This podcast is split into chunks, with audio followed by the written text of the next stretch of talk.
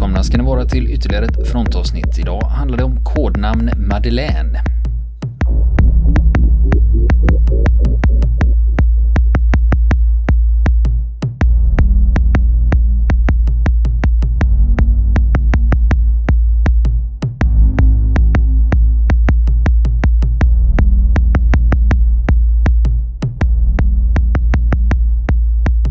Ja, Niklas, nu har vi hållit på med fronten här i snart ett år.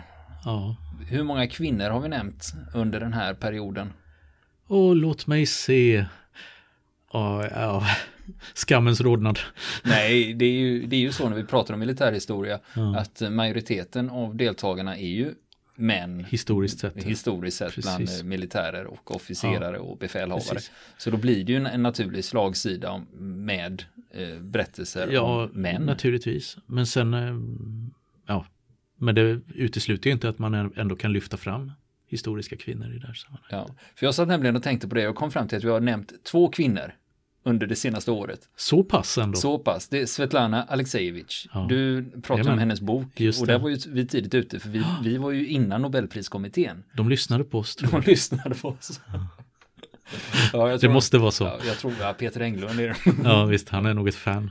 Ja, precis. Men vi pratade ju om eh, kriget och inget kvinnligt ansikte. Mm. Pratade du om, om Svetlana Aleksejevich. Och sen nämnde ju jag Johanna Hildebrandt, mm, när vi pratade om Afghanistan, ja, och hennes bok eh, Krigare. Ja, och det är ungefär så långt vi har kommit på, ja, kvinnofronten. Men mm. nu ska vi nu ska vi faktiskt prata om en operation med en kvinnlig huvudperson. Aha. Mm. Det är lite udda. Mm. Och det här är en det här är ju under andra världskriget då, och den kvinnan vi ska prata om, hon heter Noor Inayat Khan. Och anledningen vi ska prata om henne, det var att hon var en av de första kvinnliga radiooperatörerna som britterna släppte ner i det ockuperade Frankrike. Så nu är det Le Resistance och Special Operations Executive. Ah. Så det är det som är temat mm. på det här då. Och hon släpptes ner där för att hjälpa den franska motståndsrörelsen. Men hennes historia, den började i Sankt Petersburg nittonhundrafjorton, hon föds där då. Men innan första världskriget bryter ut så flyttar familjen till London och sen nittonhundratjugo flyttar de till Paris. Så från sex års ålder så var Noor Inayat Khan uppväxt i Paris. Mm. Så att, ja, fransyska då. Ja. Och hon växte upp i förorten Suren. Mm. Och eh, anledningen till att hon flyttade runt mycket, det var att hennes pappa, han eh, var mystiker och musiker. Uh, han var inriktad mystiker på... Mystiker och musiker, det låter, ja, låter något där. Det låter någonting då. Han var eh, sufist, kallas den här ah, ja, ja. rörelsen mm, då. Just det. Och han var indisk muslim, ah, så hon var ju en mm. muslimsk kvinna då. Mm. Det är, och det är också lite rörelsen inom islam. Ja. Och det är också det att man har en muslimsk kvinna som jobbar för brittiska underrättelsetjänsten. Det är också en liten udda twist mm. där. Men hennes mamma, hon var amerikanska. Hon kom från Albuquerque i New Mexico. Och eh, hennes föräldrar, de hade träffats, så hennes pappa reste runt i U S A och mm. höll föreläsningar och hade elever och undervisa i sufism och musik då. Så det var så de hade träffats. Mm. Men sen hade de bosatt sig då i Sankt Petersburg då. Men eh, sen nu är vi framme i Paris här då, nittonhundratjugo. Och under uppväxten i Paris så uppfostrades hon av sin pappa också. Och det han lärde ut, det var läran om pacifism och tolerans. Det var liksom det som var kärnvärdena då. Och det är ju det som blir lite intressant när vi har ett krig som lurar bakom kröken här då. Va? Vad mm. de här värderingarna som man har planterat mm. i henne från ung ålder då. Va? Vad de är värda. Ja, precis. Och när, de, när hon växte upp så hennes pappa tog emot studenter och gäster hemma och undervisade i sufism. Och det var så här liksom kosmopolitisk miljö. Mycket folk som rörde sig, internationella gäster. Hon lärde sig bland annat att spela harpa under uppväxten då. Mm-hmm. Men sen eh, Frankrike invaderas ju nittonhundrafyrtio och då flydde eh, Noor och hela hennes familj till London, och eh, Noor hon anslöt sig till Women's Auxiliary Air Corps, och hon var en av de första kvinnorna som utbildades i radiotelegrafi. Flyglotterna. Flyglotterna skulle vi kunna kalla det, ja. Och hon lärde sig snabbt morse och fick högsta betyg som signalist. Och det är ju inte faktiskt ovanligt när det gäller folk som är musiker mm. eller som har en musikalisk talang. Just att de har ganska lätt för att ta till sig ja. eh, det här. Vi, vi som har mönstrat i ja. Sverige, vi vet mm. ju det här med telegrafiprovet som man fick mm. Där fick jag som ett bekräftelse i. på vilken uselt musikerämne jag är. Ja. På ja. telegrafistprovet till mönstringen. Just det. Mm. Men eh, samtidigt här som hon då eh, tjänst, utbildar sig till signalist så grundas eh, S O I, Special Operations Executive. Och en av uppgifterna som S O I hade, det var att stödja motståndsrörelser i ockuperade länder. Och en av avdelningarna på S O I som arbetade mot Frankrike, de hette F-sektionen. Jaha, F-sektionen. Vad står det för Frankrike? Ja. Lite väl uppenbart kanske. Jag vet faktiskt inte ja. det. Men Maurice Buckmaster hette han som ledde den sektionen. Buckmaster. Buckmaster. Det låter ju som ett passande namn på någon ilsken officer. Ja, men han hade tidigare ja. jobbat med P R för ja. Ford Motor Company. Ja. Och han hade gått på Eton. Precis som, ah. du kommer ihåg, vi pratade om William Douglas Hume. Just det, avsnitten om Leavre. Så det var också ja. en som var utbildad ja. på Eton. Ja. Och grejen med Buckmaster var att han pratade franska flytande. Mm-hmm. Och då är det inte konstigt om man blir chef för F-sektionen då. Mm.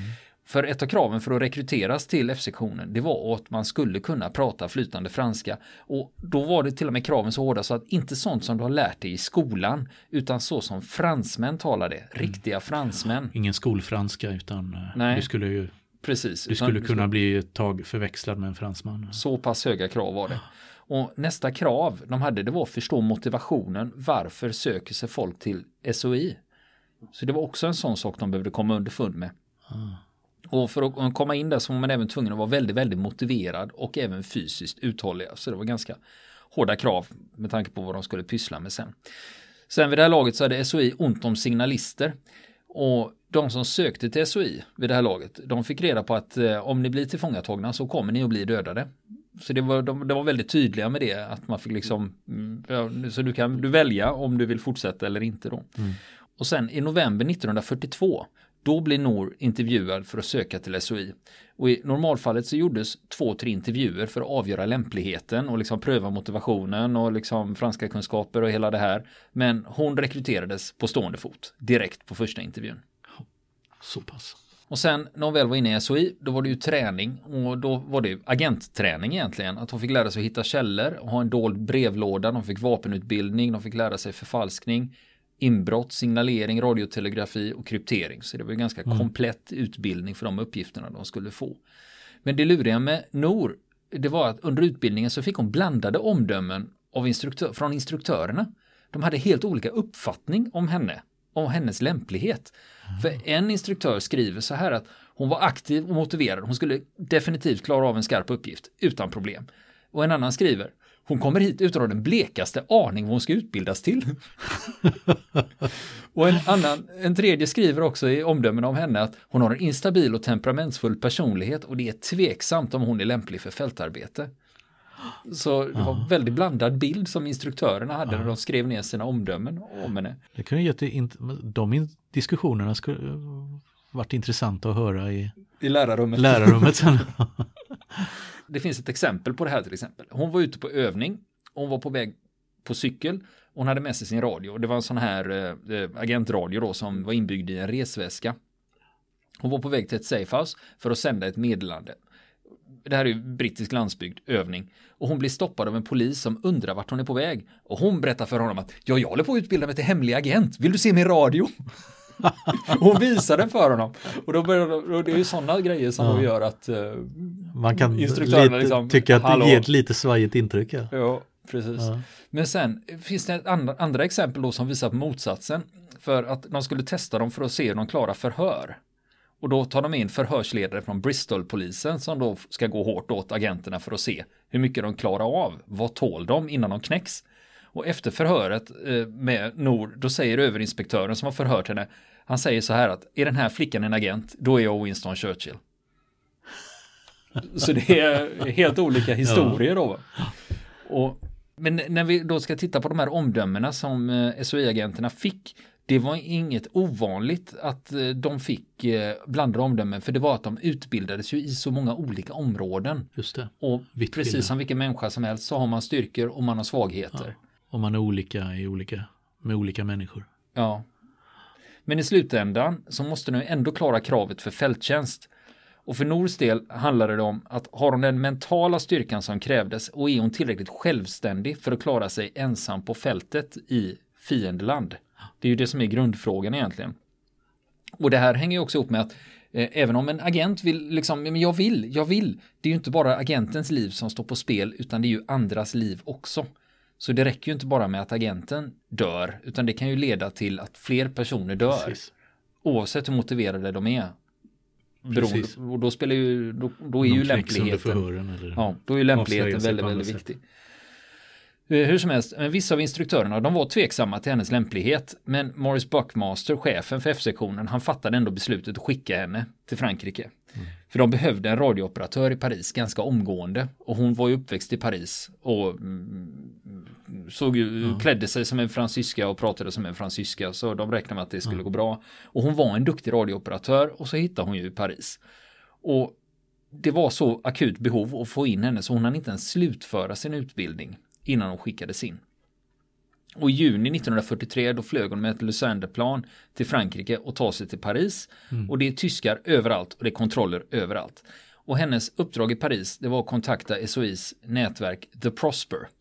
Och sen skulle hon kontakta London och ha, stå i förbindelse med dem om vad de skulle släppa ner vapen, pengar och när det gällde transport av agenter. Så det var hennes uppdrag då. Och några dagar efter att Noor kommit till Paris, då greps ledaren för The Prosper och flera andra avslöjades samtidigt då. Och Abwehr, det är tyska underrättelsetjänsten, mm. Mm. eller är det kontraspionaget? Abwehr. Eh, de är egentligen under, de är både och egentligen. Mm. Är de. Nej, det var huvudsakligen underrättelsetjänst, men man kallade Abwehr som kamouflage då. Men det är en annan historia. Okay. Är det, vilket betyder då försvar eller kontraspionage då. Mm. Mm. För Abwehr, ja. de, hade, de snappade upp att det förekom radiotrafik mellan Paris och London. Och även om de då hade rullat upp det här nätverket till Prosper, så fattade de att det finns fortfarande aktiva agenter kvar. Och tyskarna kände till Noors kodnamn som var Madeleine. De visste att det fanns en agent i Paris som sände med kodnamnet Madeleine. Och de hade även fått reda på hur hon såg ut. Ah. Så då började liksom snaran dras åt lite ja, då. Va? Och det hon gjorde för att eh, undgå misstankar var att hon blonderade håret. Då, så att det inte skulle stämma överens med eh, beskrivningen, signalementet, med signalementet som de hade där. Hon hade knappt haft någon tid att etablera sig som agent och komma igång, eftersom hon är ensam. För i vanliga fall så tar man kontakt med nätverket och så hjälper man varandra med att lösa uppgifter och komma mm. i kontakt med andra. Men allting som nätverket skulle hjälpa till med, det fick hon lösa själv, eftersom hon inte hade något stöd. Mm. Bland annat gällde det då att kontakta folk. För i vanliga fall så hade det skett via andra agenter i nätverket. Mm. Så när man bygger celler. Mm. Alltså att den här cellen mm. ska klara sig själv. Men, men hur gjorde de då? Som. Hej, jag är agent, vill se min radio. Ja. Men då London fattade att det här är en väldigt, väldigt farlig situation för henne. Mm. Och de beordrar henne att avbryta. Men hon vägrar och fortsätter. Och övertygade S O I att hon skulle stanna kvar och fortsätta med sitt arbete då. Och hon fortsätter jobba där och hon känner sig nöjd med att hon kan bidra i kampen mot tyskarna. Men London misstänker att nej, hon underskattar nog motståndarna, för Abwehr, de är ju experter på att spåra agenter. Va? Och risken är att man märker man att det flyter och tror att mm. det här är, ja. så svårt var det inte. Va? När man egentligen har en extremt farlig fiende Precis. emot sig. Och i takt med att arbetet fortgår för henne så blir hon mer självsäker, och nackdelen med det är att hon tar mer risker. Just det. Och hon besöker bland annat sin gamla förort Suren för att söka hjälp. Och det är en gammal kompis som hon träffar på det som nästan avslöjar henne. Så det är ju ett ja, eh, risktagande idiot. Och bara att bege ja. sig till Suren där man är uppväxt och riskerar att springa på gamla kompisar. Ja. Och det som händer, det är att hon faktiskt åker fast. Men det var inte hennes risktagande som gjorde att hon åkte fast. Hon gjorde alltså inget fel. Nej. På det viset, utan hon blev förrådd för pengar. Det var en person inom motståndsrörelsen som sålde ut henne till ja. tyskarna. Så det var så tyskarna fick ja. tag på henne. Så det var inte det att hon klantade till det på något sätt. Utan hon, blev ut, hon såldes ut helt enkelt. Och det här var i oktober nittonhundrafyrtiotre, och då hade hon varit aktiv agent i Paris i fyra månader.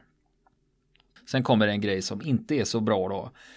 Och det är att hon greps med sin radio och anteckningar. För egentligen instruktionen var att du skulle ha med dig så lite på papper som möjligt. Hon hade med sig i stort sett alla anteckningar, alla kodnycklar, listor på personer, och mm. det gjorde ju att de med hjälp av de här papperna bara kunde börja rulla upp ja, personer.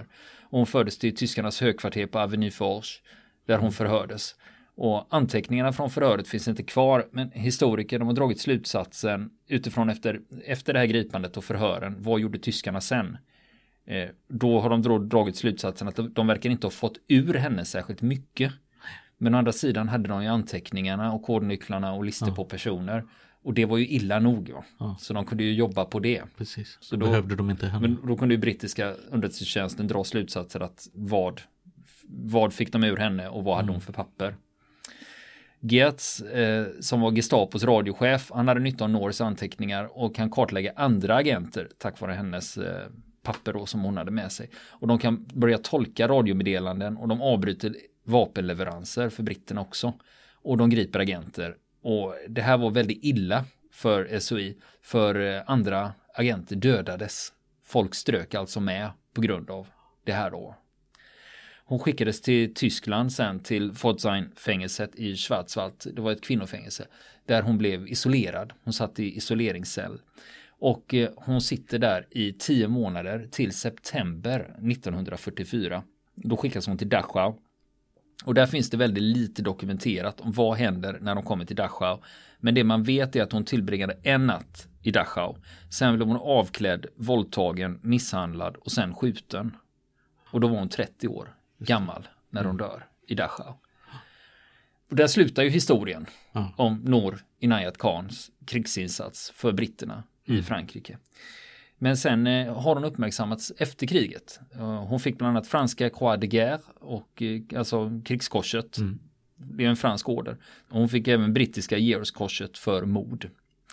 Och eh, dessutom finns hennes namn med på ett eh, minnesmärke utanför London som vi har nämnt förut i avsnitten om John C. Williams. Det är R A F, Runnymede Memorial, där R A F:s personal står. För de till, hade ju tillhört auxiliary, Women's Auxiliary Air Corps.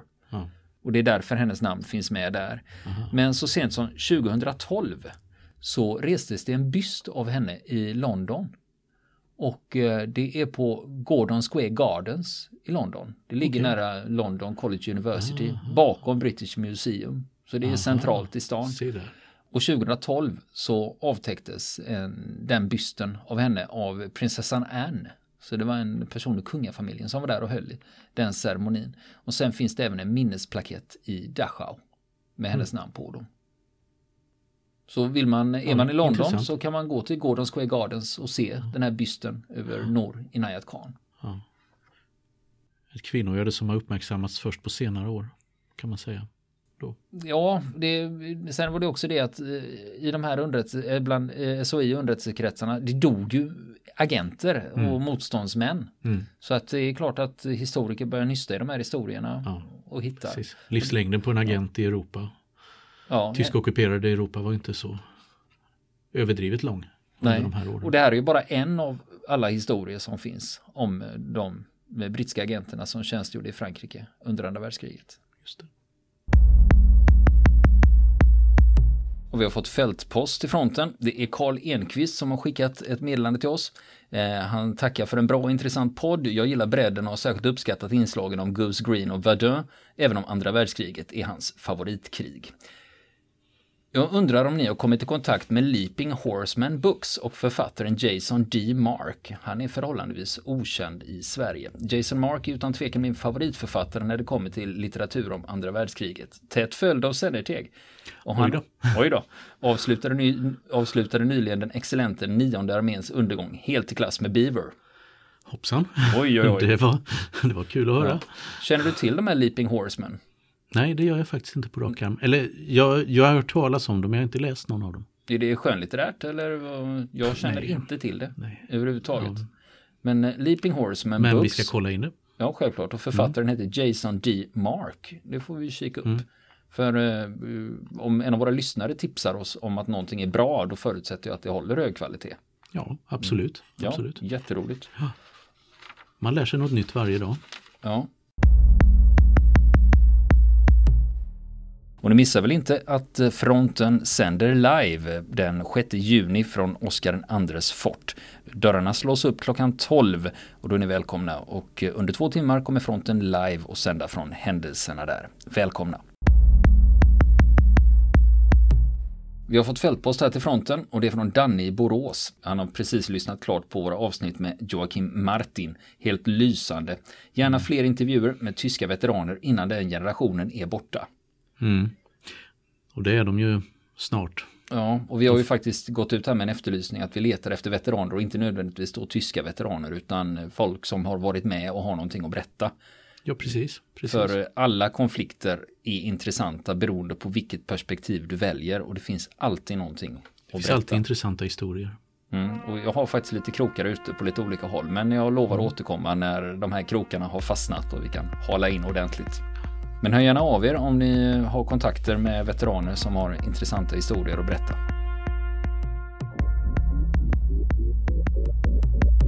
Vill ni komma i kontakt med oss så kan ni göra det via vår Facebook-sida som heter Fronten. Det är inga problem för er att leta er fram där.